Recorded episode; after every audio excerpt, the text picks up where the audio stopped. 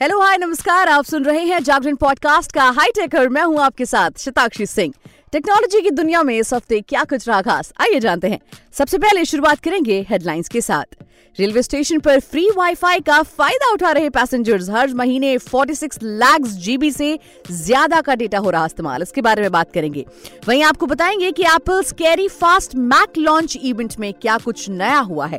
वहीं pick of the day में बात करेंगे, रिलायंस जियो ने डेवलप की नई तकनीक जिससे अलग अलग भाषा के बच्चों को एक साथ पढ़ा सकेंगे टीचर्स।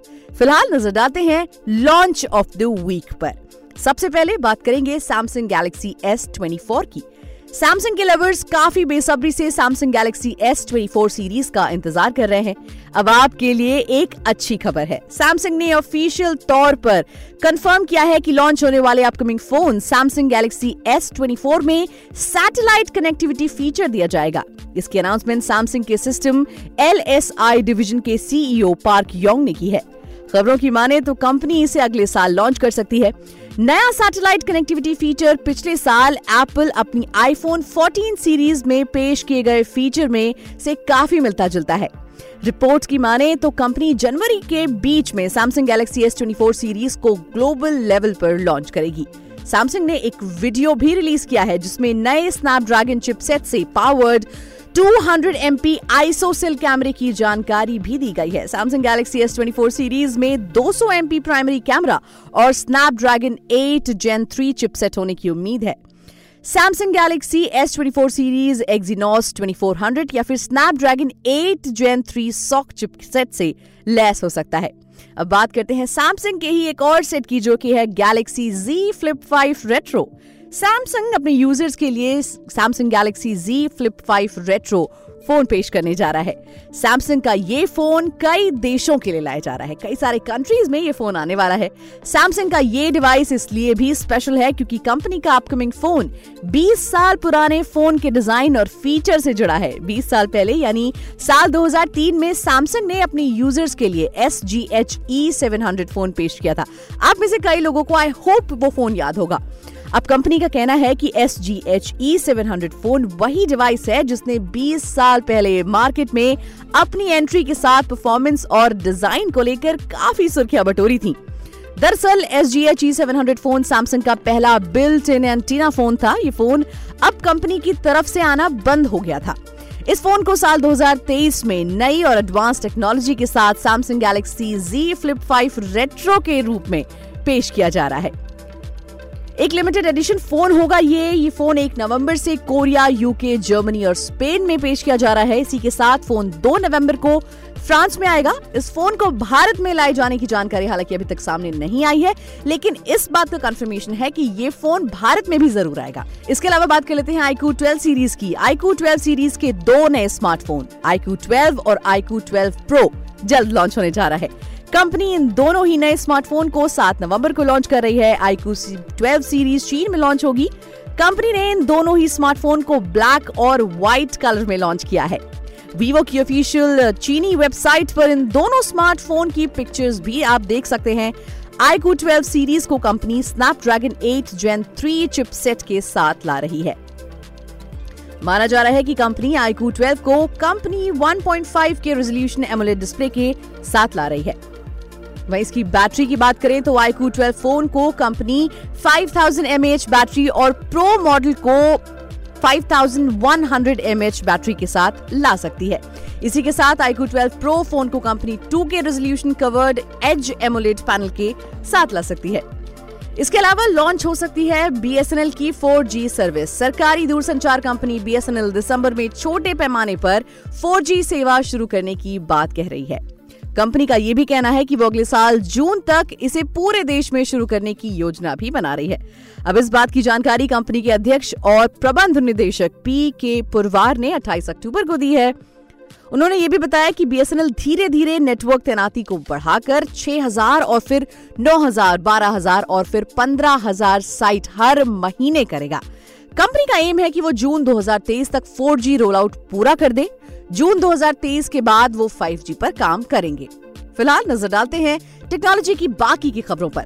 अगर आप एप्पल लवर हैं तो आपके लिए बहुत अच्छी खबर है। एप्पल का स्कैरी फास्ट लॉन्च इवेंट 30 अक्टूबर को शाम 5 बजे और भारत में मंगलवार को शाम 5:30 बजे होने वाला है। इस इवेंट में कंपनी नए कंप्यूटर्स को लॉन्च करेगी। एप्पल इस इवेंट में नया मैक मॉडल भी लॉन्च कर सकता है। जी हाँ, एप्पल का आने वाला लॉन्च इवेंट मंगलवार को सुबह 5:30 बजे कंपनी के head office Apple Park California में शुरू होगा। अगर आप इस इवेंट की लाइव स्ट्रीमिंग देखना चाहते हैं तो आप apple.com की वेबसाइट पर या फिर कंपनी के YouTube चैनल पर इसे देख सकते हैं। इस इवेंट में Apple TV Plus ऐप के जरिए भी स्ट्रीम करने के लिए उपलब्ध होगा। उम्मीद है कि Apple इस नए इवेंट में Apple M3 चिप्स के साथ Mac कंप्यूटर पेश करेगा। कंपनी का ये कंप्यूटरों के लिए पहला प्रोसेसर है जो 3nm प्रोसेस पर बनाया गया है। नई M3 चिप Apple के लिए Mac मॉडल में बेहतरीन अपग्रेड होने की उम्मीद है। अगली खबर की तरफ बढ़ते हैं। देखिए, भारतीय रेलवे स्टेशनों पर यात्रियों को सरकार की तरफ से फ्री वाईफाई की सुविधा मिलती है। अगर आप भी ट्रेन से सफर करते हैं तो आपने भी ट्रेन के लेट होने पर फोन में फ्री डेटा के साथ ट्रेन का घंटों इंतजार किया होगा। भारतीय रेलवे स्टेशनों में पब्लिक वाईफाई सर्विस मैनेज करने वाली कंपनी रेलटेल ने फ्री वाईफाई डेटा को लेकर एक नई जानकारी दी है। रेलटेल के मुताबिक भारत में रेलवे स्टेशनों पर हर महीने 46 लाख जीबी से ज्यादा डेटा इस्तेमाल हो रहा है ना हैरानी की बात।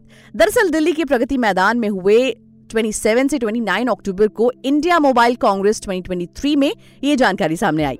रेलवे स्टेशन पर यात्रियों को रोजाना पहले 30 मिनट तक फ्री वाईफाई की सुविधा मिलती थी। इस दौरान नेट की स्पीड 1 Mbps रहती थी। हालांकि यात्रियों के पास 34 Mbps स्पीड तक का भी ऑप्शन होता है। इसके लिए यात्रियों को 10 रुपए प्रतिदिन और 75 रुपए हर महीने के हिसाब से चार्ज भी देना होता है। चलिए अब बात कर लेते हैं पिक ऑफ द डे की।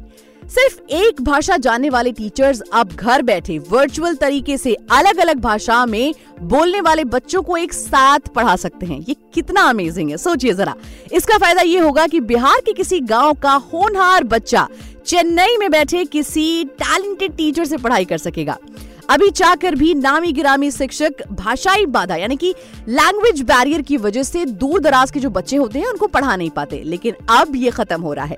पढ़ाई के दौरान सभी अपनी अपनी भाषा में कॉन्वर्सेशन करेंगे। आर्टिफिशियल इंटेलिजेंस पावर्ड वाले एक ऐसी टेक्नोलॉजी को रिलायंस ने डेवलप किया है जिसे रिलायंस ने इंडिया मोबाइल कांग्रेस में पेश किया है। जल्द ही इस टेक्नोलॉजी का कमर्शियल इस्तेमाल भी शुरू होगा। एआई पावर इस टेक्नोलॉजी की मदद से पढ़ाने के वक्त वो शिक्षक अंग्रेजी में बोलेगा, लेकिन वर्चुअल तरीके से जुड़े बच्चों को शिक्षक की आवाज उनकी मातृभाषा में सुनाई देगी। अब रिलायंस जियो के मुताबिक अभी 30 बच्चे एक साथ इस एप्लीकेशन की मदद से पढ़ सकते हैं या फिर किसी प्रोग्राम से जुड़ सकते हैं। एक बार इसके कमर्शियल लॉन्च के बाद इसकी जो स्पीड है, इसका जो कैपेसिटी है, वो और बढ़ जाएगा।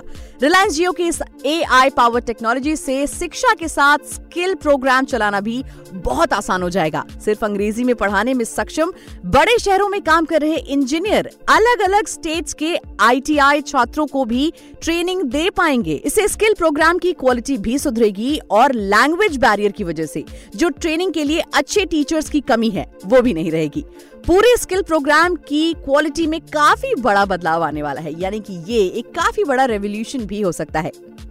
और इसी के साथ हम आप पहुंचे हैं इस एपिसोड के अंत पर। इस हफ्ते टेक्नोलॉजी की दुनिया में क्या कुछ रहा खास, ये हमने आपको बताया। अब आपसे मिलेंगे अगले थर्सडे को और नई टेक्नोलॉजी अपडेट्स के साथ। तब तक के लिए हमें दीजिए इजाजत। आपसे मिलेंगे अगले एपिसोड में।